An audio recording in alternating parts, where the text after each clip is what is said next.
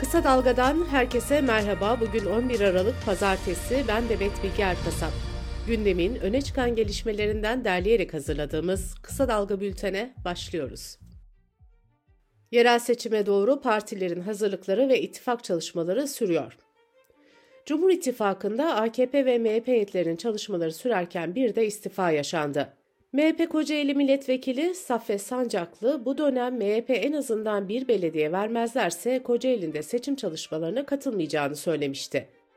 Sancaklı, Cumhur İttifakı Kocaeli'nde en az 4-5 belediyeyi kaybeder demişti. Bu açıklamasından sonra Sancaklı, MHP Genel Başkanı Devlet Bahçeli'nin talimatı üzerine istifa ettiğini duyurdu. İyi Parti ile ittifak ihtimali sona eren CHP'de de seçim çalışmaları hızlandı. CHP geçtiğimiz hafta yerel seçim çalışmaları kapsamında 100 milletvekiline 68 ilde çalışma yaptırdı. Milletvekillerinin hazırlayacağı raporlar aday belirleme sürecine yardımcı olacak. Gazete Duvar'ın haberine göre 39 ilçeli İstanbul içinse tam bir çıkarma yapılacak. İstanbul'da 40 kişiden oluşan bir milletvekili grubunun görevlendirilmesi bekleniyor. CHP Genel Başkanı Özgür Özel de hafta sonu Berlin'de Almanya Sosyal Demokrat Partisi olan kongresine katıldı. Kongre ile ilgili Anka Haber Ajansı'na konuşan Özel şunları söyledi. Bütün Avrupa'da ve dünyada yükselen ve faşizme kayan aşırı sağa karşı hep birlikte çalışma konusunda irademizi bir kez daha teyit ettik. Meclis Başkanlığı tarafından dokunulmazlıkların kaldırılması amacıyla Anayasa ve Adalet Karma Komisyonu'na sevk edilen fezleke sayısı 733'e ulaştı. Fezlekelerden 512'si HEDEP milletvekilleri hakkında hazırlandı. Hakkında en çok fezleke hazırlanan milletvekili ise HEDEP Mardin milletvekili Salihe Aydeniz oldu. Aydeniz'in fezleke sayısı 97. 8. yargı paketinin ayrıntıları ortaya çıktı. Hürriyet'ten Ebru Karatos'un imzalı habere göre 22 farklı kanunda 105 madde değişecek. Yargı paketine göre denetimli serbestlik kriterleri de değişiyor. Buna göre bir hükümlü cezasının en az %40'ında ceza infaz kurumunda kalacak. Yani bir ay ceza alan kişi 12 gün hapis yatacak. Denetimli serbestlik süresi 3 yılı aşamayacak.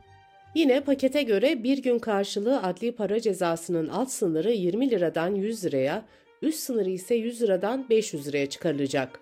Yargı paketinde itiraz, istinaf ve temiz kanun yollarına başvuru süreleri de 7 günden 2 haftaya çıkarılıyor. Somali Cumhurbaşkanı'nın oğlunun Fatih'te motokurye Yunus Emre Göçer'e resmi araçla çarparak ölümüne sebep olduğu kaza gündemdeki yerini koruyor. Kazadan sonra gözaltına alınan Muhammed Hassan ifadesi alındıktan sonra serbest bırakılmıştı. Ancak daha sonra hazırlanan bilirkişi raporunda Hassan'ın kusurlu olduğu belirlenmişti.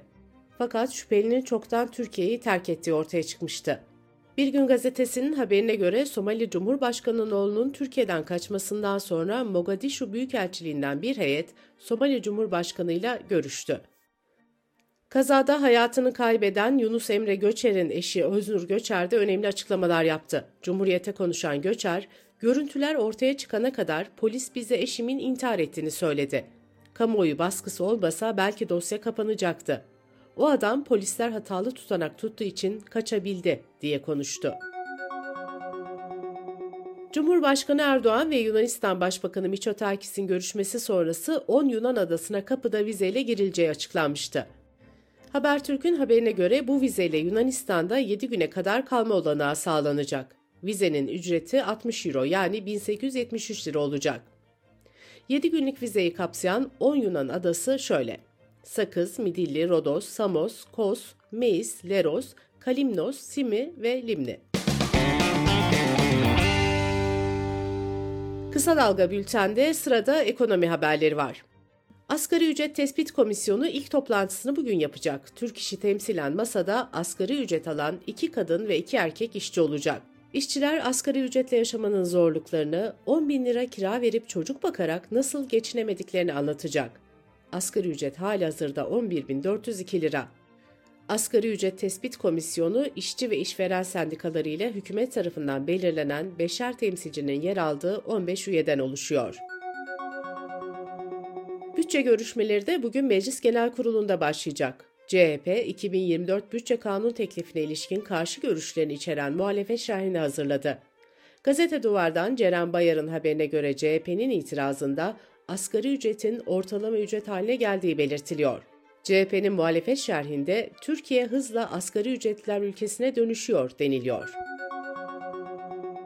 Hazine ve Maliye Bakanı Mehmet Şimşek göreve geldiği günden bu yana Türkiye'nin ekonomisindeki değişimi yorumladı. Sabaha konuşan Şimşek şunları söyledi. Uyguladığımız politikalarla yatırımcı güveni arttı, risk primi düştü, rezervlerimiz güçlendi ve kur oynaklığı azaldı.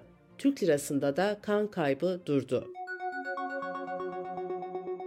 Döviz kuru ve petrol fiyatlarındaki hareketlilikle vergilere yapılan zamlar akaryakıt fiyatlarını da etkilemeye devam ediyor. Benzine gelen 1 lira 65 kuruşluk indirim pompaya yansıdı. 7 Aralık'ta da motorin fiyatlarına 1 lira 30 kuruş, 8 Aralık'ta da 88 kuruş indirim gelmişti. Dış politika ve dünyadan gelişmelerle bültenimize devam ediyoruz. İsrail'in 7 Ekim'den bu yana Gazze'ye yönelik saldırılarında öldürülen Filistinli sayısı 18 bine yaklaştı. Gazze'deki Sağlık Bakanlığı sözcüsü Eşref El Kudra, İsrail'in cumartesi günü 20 katliam gerçekleştirdiğini ve aileleri bütünüyle yok ettiğini söyledi. Birleşik Arap Emirlikleri ve Türkiye'nin de aralarında bulunduğu 80'den fazla ülke Birleşmiş Milletler Güvenlik Konseyi'ne insani ateşkes öneren karar tasarısı sundu. Tasarı acil oturumda ele alındı. Daimi üye Amerika Birleşik Devletleri tasarıyı veto etti. İngiltere çekimser oy kullanırken diğer 13 üye evet oyu kullandı. Karar tasarısında insani ateşkes istenirken tüm taraflara sivilleri koruma çağrısı yapılıyordu. Filistin yönetimi lideri Mahmut Abbas, ABD'nin veto kararının onları İsrail'in savaş suçlarının ortağı haline getirdiğini söyledi. Hamas'ın siyasi bürosu ise ABD'nin vetosunu ahlak ve insanlık dışı bir tutum olarak nitelendirdi.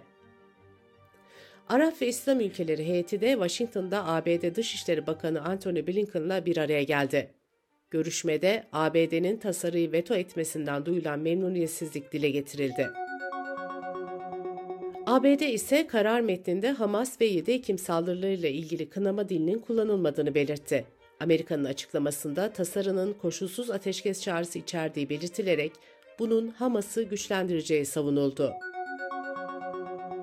Bu arada Pentagon, ABD Başkanı Joe Biden yönetiminin acil durum yetkisini kullanarak İsrail'e yaklaşık 14 bin tank mermisi satışına izin verdiğini açıkladı.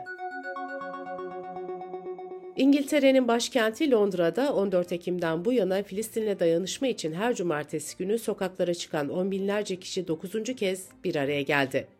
Binlerce kişi Gazze'de kalıcı ateşkes istedi. Almanya Başbakanı Olaf Scholz, göç ve iltica gibi son dönemde Almanya'da tartışma yaratan konulara dair açıklamalarda bulundu. Almanya'ya nitelikli iş gücü göçünü savunan Başbakan, kalifiye iş gücü göçünün desteklenmesi gerektiğini belirtti. Bu insanların ailelerinin de Almanya'ya gelmesi gerektiğini vurgulayan Scholz, ayrıca bu göçmenlere Alman vatandaşı olma imkanının da verilmesi gerektiğinin altını çizdi. Scholz, bireysel sığınma hakkının iptal edilmesi yönündeki talepleri de net bir dille reddetti. Fransa Cumhurbaşkanı Macron ise daha sert sınır dışı önlemleri almak istiyor. Tartışmalı yasa tasarısı bugünden itibaren Paris'teki Ulusal Meclis'te görüşülecek. Deutsche Türkçe'deki habere göre yasanın son hali henüz kesinleşmiş değil. Ancak sızan bilgilere göre yasa, iltica prosedürlerini hızlandırmayı ve itiraz sürelerini kısaltmayı, aile birleşimini zorlaştırmayı ve tıbbi vize koşullarını sıkılaştırmaya amaçlıyor. Tasarıyı protesto eden göçmenler ise yeni yasanın ayrımcı ve ırkçı olduğunu savunuyor. Avrupa Birliği günler süren müzakerelerin ardından yapay zeka teknolojisinin kurallara bağlanmasını öngören yasa tasarısı üzerinde uzlaşma sağladı. Yeni yasayla yüz tanıma amaçlı veri tabanı oluşturan bütün sistemler yasaklanıyor su, enerji, yargı, sağlık ve biyometri gibi alanları yönetmek için kullanılan yapay zeka sistemleri yüksek risk kapsamına alınarak çok daha katı kurallara bağlanıyor. Yasada yapay zeka özellikle sağlık, demokrasi, çevre veya güvenlik alanlarında riskli olarak nitelendiriliyor. Bültenimizi kısa dalgadan bir öneriyle bitiriyoruz.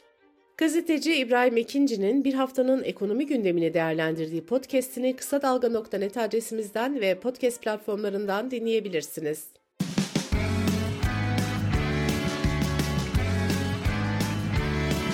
Kulağınız bizde olsun. Kısa Dalga Podcast.